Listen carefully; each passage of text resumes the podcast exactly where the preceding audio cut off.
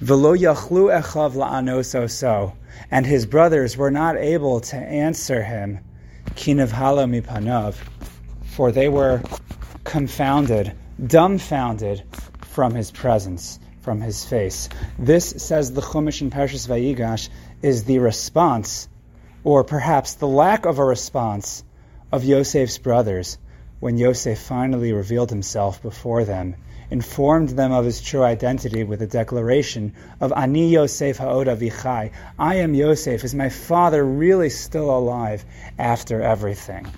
And Rashi picks up Mipnei Bahabusha, says Rashi, because of their utter embarrassment after the way they had wronged Yosef so many years ago, and they have finally seen the error of their ways in just a moment's time.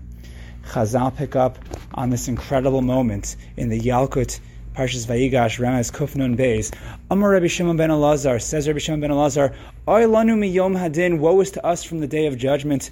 And woe is to us for the day of our reproof, the day of our musar.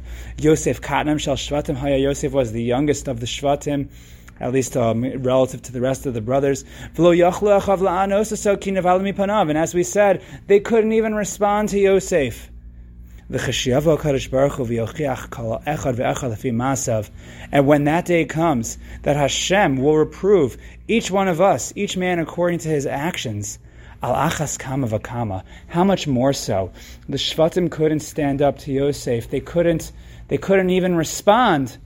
And you think for a second that a day in this world will pass where we will do an action and we'll be able to stand before Hashem at that future moment and that we'll be able to answer Hashem. You think for a moment that it's not going to all come back to haunt us? In a moment's time when we see the wrong that we have done, Chazal pick up on this event and see that this event is perhaps the apex of Musar of what true reproof is. And the question is, what exactly was the nature of the Musar? Rav Chaim Shmulevitz in Sichos Mussar, in his 24th Ma'amar on Parshas Vayigash, he asks this very question. The piece is titled Oilanu Miyoma Tochecha. And here he asks, what exactly was the root of the Musar of Yosef to his brothers? There's a famous Beis Halevi that addresses this question. But the question is again, where in Yosef's words was the Musar? All he said to him was five words, Ani Yosef ha'odavichai. And right after he says these words, they're not able to respond. what, what is the what is the message? And is, is all of this the part of the Musar? Right, the Beis Halevi picks up on the words Ha'od Avichai, that you actually care about my father, etc., etc. What about the piece of Ani Yosef? What's so significant about that? And is this really the first time we ever find someone in the Torah giving someone Musar? Why, in fact, is this the apex? Right, some might think of this as the first Musar shmuz, but if you really think closely about and you look back, you'll find other instances of Musar in the Torah. For example, maybe the earliest we could think of, at least the verbal Musar, is when Hashem says to Adam HaRishon, Ayeka, where have you gone? Or Ehev Elachicha, when he says to Cain, or when Abraham says to Avimelech, There's no fear of Hashem in this place. There are plenty of times where we find instances of Musar, instances of, of people seeing the error of their ways. What was so significant about this particular moment? The moment where Yosef says these simple words, which on their face don't really have anything packed in them. Ani Yosef, I'm Yosef. What is so significant about this particular instance of Musar? And with this, Rav Chaim Shmulevitz proceeds to explain what, in fact, is this thing that we call Musar. We might have heard the phrase over the years, we might have grown up, we talk about giving someone Musar or receiving Musar. But what, in fact, is Musar? And we might think that we can translate the word simply as a scolding or reproving, chastising, yelling at someone, or even telling a person that he's done the wrong thing. But says Rav Chaim Shmulevitz, what Musar really is, Musar is not divrei kivushin. It's not conquering words. That's not what tochecha is. When we talk about what real tochecha, right? And this is the lashon of the Medrash once again. What is tochecha? The word that's commonly used to translate tochecha is reproof, but the emphasis is on the word proof. When you prove something to someone, you demonstrate something for someone, you reveal something to someone. It's not about musar in the colloquial sense that you scold someone and you shout them down and you present a full tirade of what the person has done wrong. But what real musar is, says Rav Chaim Shmulevitz, "Hatochecha hi ha'amadas ha'adam al ta'uso." It's where a person positions someone and demonstrates to someone what their mistake was in a way that they can receive and understand it. And it doesn't have to be done with so many words. This is the chiddush of Ani Yosef.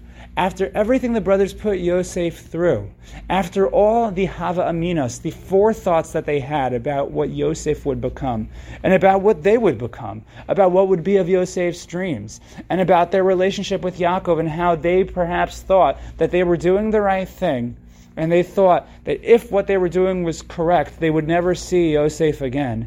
And then all of a sudden, before their very eyes, Ani Yosef, I am Yosef. And immediately, like that, they picked up on what they had done wrong. It's interesting that the Chumash implies earlier in Parshas Miketz, Aval Hashem Anachnu, they realized to a degree that they were guilty for what they had done wrong. But how wrong were they? They did not completely grasp it until the moment of Ani Yosef, Ha'od Avichai.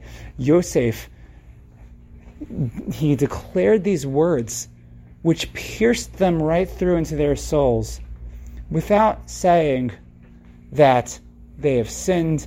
He just merely described their actions. He said his name. Interestingly enough, the Medrash does not say that it was the part where Yosef says, You sold me as a slave. That's not the Tochecha. What was the Tochecha? Ani Yosef. I am Yosef Avichai. That's where the Tochecha is. And at that moment, that's when they heard it and that's when they understood it. We think that we need to be strong when it comes to Musar, and we that we need to when we when, are, when we reprove someone, we have to be tough. But Yosef sends everyone else out of the room, dafka so that they wouldn't be embarrassed. And of course, invariably, they were going to be they, they were bound to suffer from some level of busha, as Rashi tells us. But Yosef did it in a way mainly with the goal being that they should be able to understand that they had done something wrong. And when you give Musar in such a way where that's your intention, where it's innocent, and it's not about pushing the other person down, and it's not about shouting them down, but it's really about being ma'amed them, to strengthen them, to position them so that they can receive the information and then get better, that is the true way to connect to someone through real, genuine musar that could set them back on the right path. Thus is the implication of the Medrash, the Yom Tochecha, the moment where we're going to see what we had done wrong. The question is, will we realize it before we reach the Yom Tochecha, or will we open ourselves up to receive Musar in the right way? And obviously, if we are in a position where someone needs to receive it from us, are we going to be giving it? Are we going to be delivering it in a way that they will be able to receive? That's what we have to have our hearts open to. One, delivering and receiving Musar in the most pristine way that can set us back on the right path. That is the Musar of Ani Yosef, the Tochecha of I am Yosef.